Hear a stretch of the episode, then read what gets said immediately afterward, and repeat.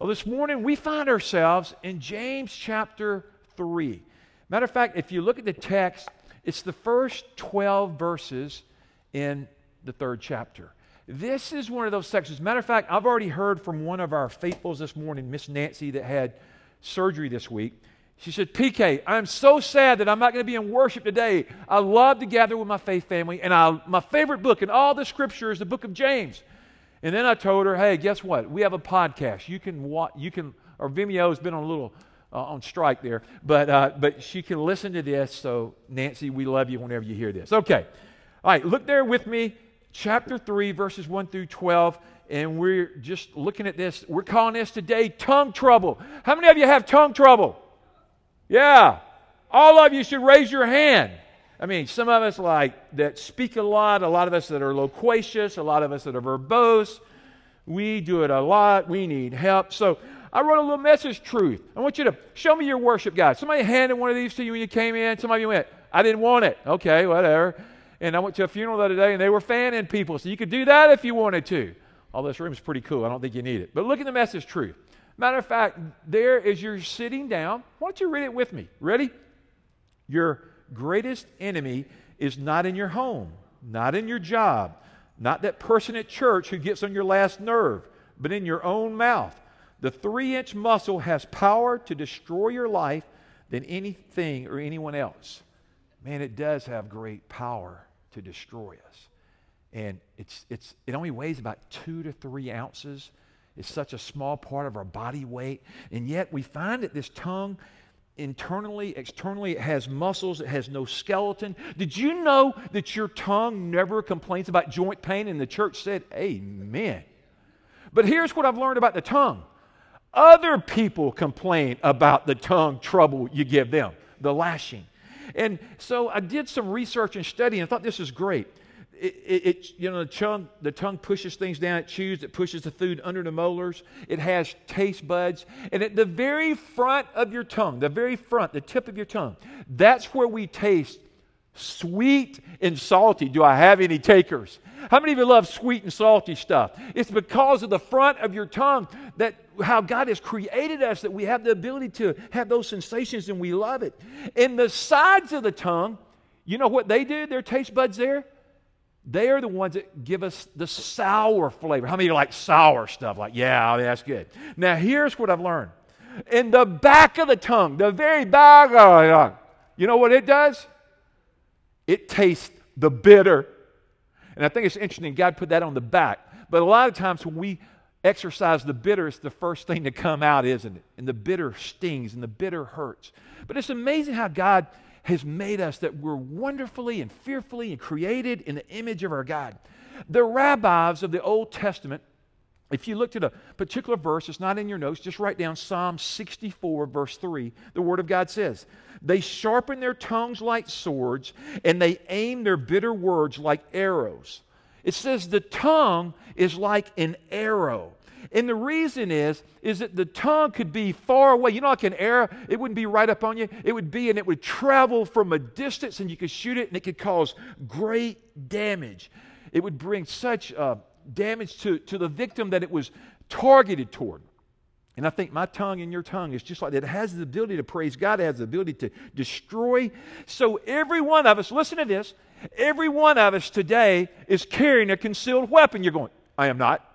I do not have a permit.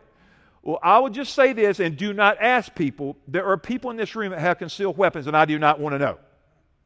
I did that years ago. I asked some people, and I found out there was a lot more firepower in here than I needed to know about. And so uh, our, our federal agent over there is going to be checking your license on the way out the door today. No, no, he's not. But here's what I do want to know. We have a concealed weapon inside of our bodies, inside of our mouth, our tongue. And man, can it do damage.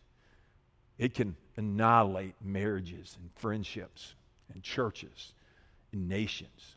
It's powerful. And somebody once says that we speak somewhere from eighteen to thirty thousand words a day. I won't tell you who speaks more, what sex, but you guess.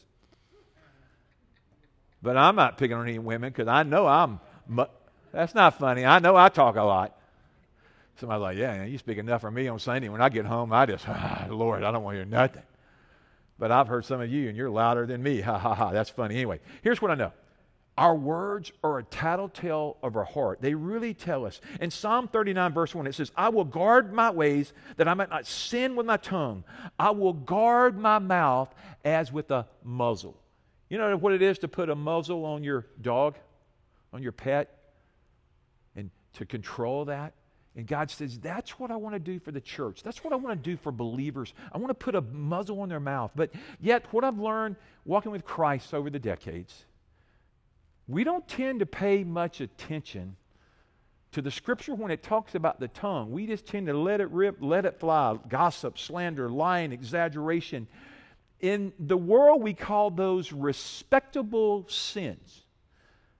I'll assure you, my Jesus and your Jesus doesn't call them respectable sins. They do damage, and they do as much damage as adultery or drunkenness or theft or whatever, but we think, well, they're respectable, but they're not. And slander, write down James four, verse eleven. We'll get there in a couple weeks, but do not speak against, slander one another, brethren. One translation, brethren means the household, the body of faith, those that are in Christ Jesus.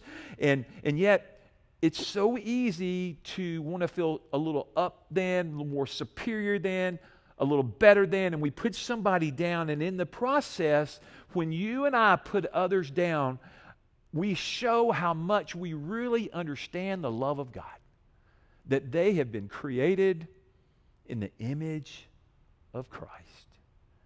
You know, that's one of the things I want to do in my life is I want to look at all men and women as ones that Christ died for. Maybe they've got more, maybe they got less education. Maybe they got more hair, maybe they got less hair. It wouldn't be very hard to have more hair than Pastor Gee. Maybe they got more of this, maybe they got less of that. It doesn't matter. Christ called us to love all people. So in the Psalm, I'm going to give you a lot of different verses to go along with this section because he talks about the tongue. In Psalm fifteen, verses one through three, hear the word of the Lord. Who may worship in your sanctuary, Lord? Who may enter your presence on your holy hill? Those who lead blameless lives and do what is right. They speak the truth from sincere hearts. Those who refuse to gossip or harm their neighbors or speak evil of their friends. And we could sit here the whole morning and just read scriptures where God speaks about ordering and directing our tongue, our speech patterns. It tells me that God is serious. With the Word, God spoke the earth, the world into existence. With our words, we speak life into people. Or death. We choose life, death, or death, destruction, or life. And so our words have such captivating power. In the science, they even say that words that go out, they never come back. They just continue to travel through all these atmospheres and galaxies or whatever. They're just, I'm just saying, oh, God, I'm going to have to answer for that. So here's what I'd say practically. God's wanting you and I to put the brakes on our words. Remember when you were riding your bicycle and you put the brakes on? Did you ever have a bicycle that didn't have a brake? I remember when we went from regular bikes to ones that had gears and three speeds. Now, it shows how old I am. And three-speed bicycles were really cool. And I remember I had a, a, a little Stingray bike with a three-speed. I thought it was really cool. So in those bikes, you know, the the the the the the, uh, the pedals, they just freestyle. You go backwards, forward the way it's geared. And so you don't have a foot brake. You have to have hand brakes. I remember one day I was out, I was riding really fast. My handbrakes went out. That meant Keith did not have brakes. Watch out. And I don't think I crashed. I think I was able to. But I mean, it was a little scary. Of course, you know, you know about having brakes. But listen to this. I read this story. I thought it was interesting. A guy from the Atlanta Constitution years ago, his name is Morgan Blake. And he says, our tongues are more deadly than the screaming shell from a howitzer. Without killing, I tear down homes, break hearts, and wreck lives. I travel on the wings of wind.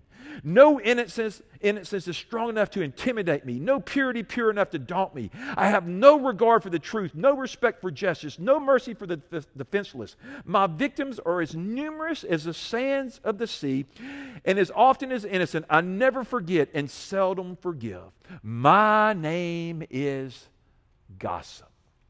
I'm just amazed how slander, gossip, lying. Of course, we would say respectable would be exaggerating. It's just a little lie. You know, preachers are really good at that. We exaggerate crowds sometimes up or down. And so that's when I try to stay, people that know me like, man, he, no, he really tries to stay on it. I mean, I, I do, because I, I realize, like, well, God, that's even a sin to you. You want me to just tell the truth? Like, man, if there were thirty people there, we had, we had thirty people there. You know, like, I don't know, somewhere under five hundred, you know, it was, it was a nice crowd, you know. Like, well, Keith, you, you weren't even close, you know. But right in this first blank, verses, these verses one through eight, you just kind of see the damaging life that our tongue can cause one another. And in, in Luke six forty-five, it says, "For his mouth speaks from that which fills his heart." It's that which is the overflow. In the Scripture, the tongue is described as wicked, deceitful, perverse, filthy, corrupt, flattering, slanderous, gossiping, foolish, boasting, complaining, cursing, contentious, sensual, vile. How many are depressed already? That's what our speech does. It does all those things. It participates. And yet God has given us the tongue to edify, to build up one another. Just this week in my devotional, one of the things that I read, I think our Daily Bread, he talked about the tongue. He was talking about speech. I thought, that's interesting. That's what I'm preaching on this weekend. And it talked about we all need encouragement. We all need somebody to build us up. Maybe today in Body Life, somebody will build you up or speak a word of truth or hope or life or encouragement, or this afternoon. I know we, Don and I, last weekend, we were away, grateful to Doctor Jeff Heath that loves our church, was a part of it when they lived here. And he, as he came and delivered, Don and I were able to celebrate our fortieth anniversary, and grateful for my life partner in life, in ministry. And yet many people, our daughter had so many people write us notes just of our marriage and mint stuff. And so this week we've been writing cards. Some of you wrote cards. We're grateful. Who doesn't, let me ask you this, who doesn't need an encouraging word? Who doesn't need somebody to speak something positive over you? And the church said, and the church said, I mean, we need it. Like, man, yeah, I just want people to be negative. If, if I can find some negative people, I want to be a part of their church. Well, you do not. I mean, so we we want to, Lord, we want to surrender your sovereign, your overall. Lord, help our yes be yes and our no be no. Lord, we want to run after you. But Lord, Lord, I can't tame my tongue. And, w- and we'll see why in a minute. So the chain connecting the tongue and the heart, huh, it's kind of tough. And it, sometimes we, we get a disconnect. And yet, here's what I'm trying to say this morning. Somehow God wants us together and individually to confront our sin and to confront our speech patterns that they might be more pleasing. I know as I've been meditating, reflecting on so many verses all the last two weeks, thinking about this message, God's been speaking to me, and sometimes I've had some victories. And the Bible says here in James, some stumble and fall. There is progress. You are making progress. I pray as you mature and grow in Christ. But if we're honest, sometimes we stumble. Sometimes we fall. But we get back up and we confess and we say, Lord, bridle our tongue.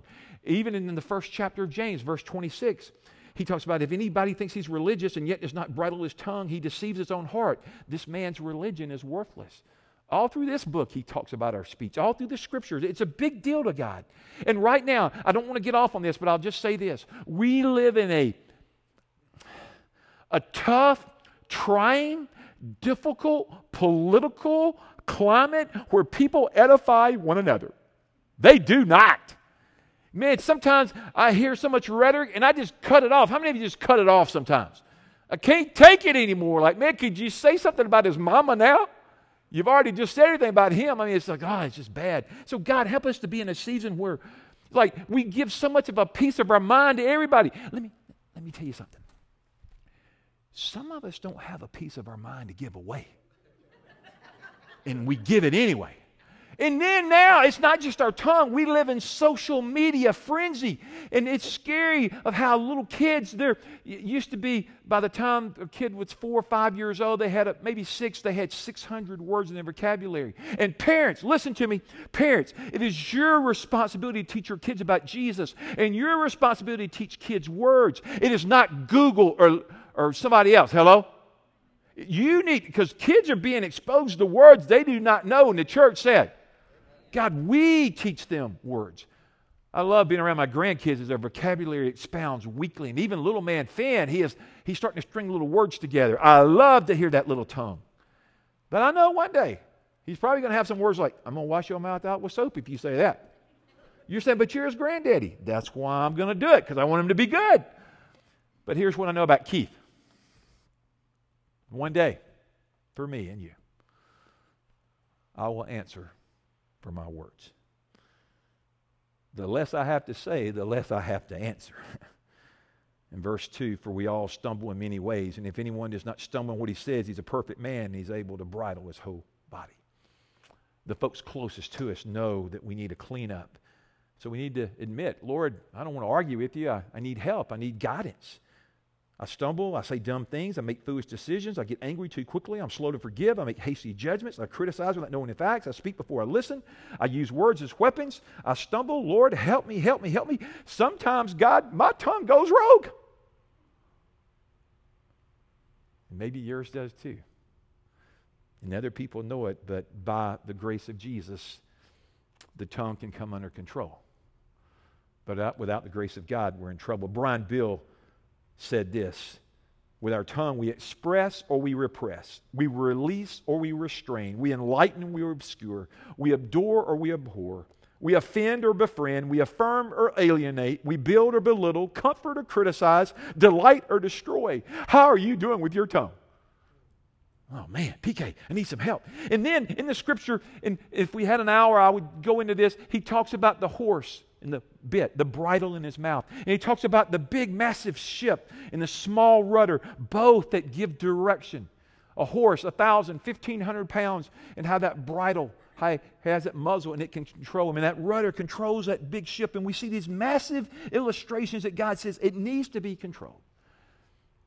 And then as I was reading and researching all week, I just kept running across that same story. It's like it's like one of the most popular illustrations whenever you talk about the tongue. It's the Great Chicago Fire of eighteen seventy-one. Miss O'Leary's cow kicked over the candlestick and the fire broke out. And when it did, out of the O'Leary barn, seventeen thousand five hundred buildings were, de- were destroyed in Chicago. And Chicago was much smaller than it is today. And it shows the power of fire, of a little spark. We used to sing a song, if you're my age, it only takes a spark. I know some of you are like, I don't know what he's talking about. Well, we used to sing it, and can I tell you, I thought it was cheesy then. And now in almost twenty twenty, it's super cheesy. And we'd hold hands, it only takes a spark. And then we'd sing Kumbaya. Thank Jesus that we have revolutionized with a great... And one day if somebody looks at our movement and says, man, did you hear that song? I don't think it'll ever be as cheesy as what I was raised up on, okay? But it only takes a spark to get a fire going. It only takes a spark of my tongue to set the little hells, the fires of hell, in action. And Lord, I want to have, filled in, verses nine through twelve, a determining life. I want to have a life that's determined and directed and guided by you, God. It takes a baby a little bit of time to learn how to talk and formulate words. And yet, it takes us fifty plus years, a lifetime, to learn how to be quiet. You remember? I can't wait till they talk. To this little girl, to this little boy talks, it is going to be great. And about a year, eighteen months, two years in, you're going, hey, y'all be quiet back there. Why don't you take a nap? Why don't you watch a movie? Why don't we have some quiet time? Why don't we just practice? Everybody close your eyes and hide. You know, that's what I love about kids. You go, now, I'm going to hide. Close your eyes. And yet, you're, they think if you got your eyes closed, you're hidden. Man, don't you just wish it was that easy? All right, fill in these blanks. Here it is. Number one, think before you speak. So common in Proverbs chapter ten, verse nineteen. When words are many, sin is not absent, but he who holds his tongue is wise. God help me and my friends to hold our tongues. Proverbs thirteen three. The Proverbs are full of scripture admonitions. Who... He who guards his lips guards his life, but he who speaks rashly will come to ruin. We'll come to damaging. We'll come to destruction. If we here, here would be the thing I just write in the margin. It is better sometimes to bite your tongue. Have you ever bit your tongue before? Oh man, it hurts. And sometimes I bit my tongue more than once, and then after it swells, you bite it again. Oh, but I don't say ugly words. I just go, oh, I don't like biting my tongue. Somebody said, well, if you wouldn't talk so much, you wouldn't bite it. Okay, hello, hello. Y'all thought that was funny, huh? Okay, here we go. Proverbs seventeen twenty-seven. Write it down. A man of knowledge uses words with restraint, Proverbs seventeen twenty-eight, that's twenty-seven. twenty-eight says, even a fool is thought wise if he keeps silent, discerning if he holds his tongue. See, some people, because they're quieter, we think they're smarter than they really are, but at least they are smart enough to hold their tongue in check. But let me say this to you, because you're thinking, well, I'm an introvert and quiet. Glory to God, the rest of you should be like me, and we should be in some ways. But then sometimes there is a time that we need to speak and not be silent, and the church said, and the church said, in this culture today, there's times that we need to stand up for Christ, that we need to stand up for righteousness and suffer persecution and suffering if it be. And there's other times we need to be like our other friends and just be quiet and let the Holy Spirit always control the tongue, that somehow we find strength for the journey as we go with Christ. God, we need you. I found this little thing. I loved it. It's called the T K N. T K N. Write it down. Here's a T. These are the little thing, little acronym, little thing we, we should maybe help formulate in our mind before we speak. Number T. The T is, is it true? God, is this truth? Is this true? Do I really need to speak this? And sometimes it's because it's truth. That means we need to speak it right then. But God, is it true? The K is, is it kind? Will this edify? Will this encourage? Will this build it up? And then N, N, is it necessary? Do I need to speak this word over this group, over these people? T K N. Just a little quick way. All right, look at this. Determining, think before you speak. Look at point two here. Yield your tongue to God. You know when you're driving in the car and you come up on one of them yield signs, what do you do? Hit the gas, baby. No, you, you kind of come to a slow... Jimmy, don't criticize me on that. He's an M P D. He don't give us tickets. You know, when I see yield, I just kind of keep going, baby. But I do. I slow down, I look, and I check it out. And God wants us to yield. He wants us to surrender our tongues to Him. We can't tame it. And, and all these things and these thoughts and the overflow of the heart, it comes. And that's why we need clean hands and pure hearts, and we need to meditate on Scripture. But Matthew twelve thirty-four, out of the overflow of the heart, the mouth speaks.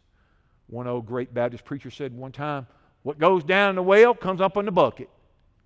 I went, man, that's pretty good theology. What goes down in the well comes up in the bucket, and it does. And my bucket sometimes got some junk in it. And other people are like, I know, because I got to receive it.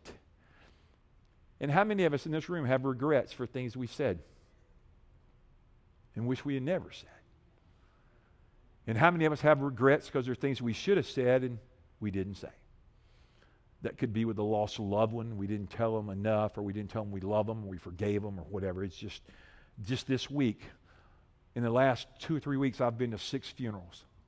My roommate from seminary, his wife died. I was at their funeral this week. I've been to a bunch of funerals through our church, related to our church, friends that I've had. But just this week, my daughter walks in on Thursday. She says, Dad, did you hear? The man that owns Chick-fil-A right here, my friend Gary Sariano, his wife Susan, immediately died. And now he's grieving as they just opened up their son's new Chick-fil-A in Jacksonville, Florida last week. We never know when our last days are. So God, help us to keep our tongues in check, that today we might edify and might speak. Here, here's a great thought. You know, campaigns and presidents and governors, and I, I don't guess you have enough money if you run for mayor, they, they get speech writers, okay? And you, did you know this morning, God wants to be your and mine speech writer. God wants to edit our speeches. And I'm going, hallelujah. I need to surrender to that. How about you, church? How many of you want God to be your speechwriter? You better all raise your hand. And if you didn't, I'm like, I know, He ain't writing your speeches, I can tell. Because when God, I mean, God has made us, He, he, he offers that. I'll be your speechwriter. So God, I want you to come near. I, I, those songs, take my life and let it be, take my lives and let them be, filled with messages for thee. So how loose are we with words? How, how quick are you and I to share opinions to put others down? How quick are we to share sarcasm?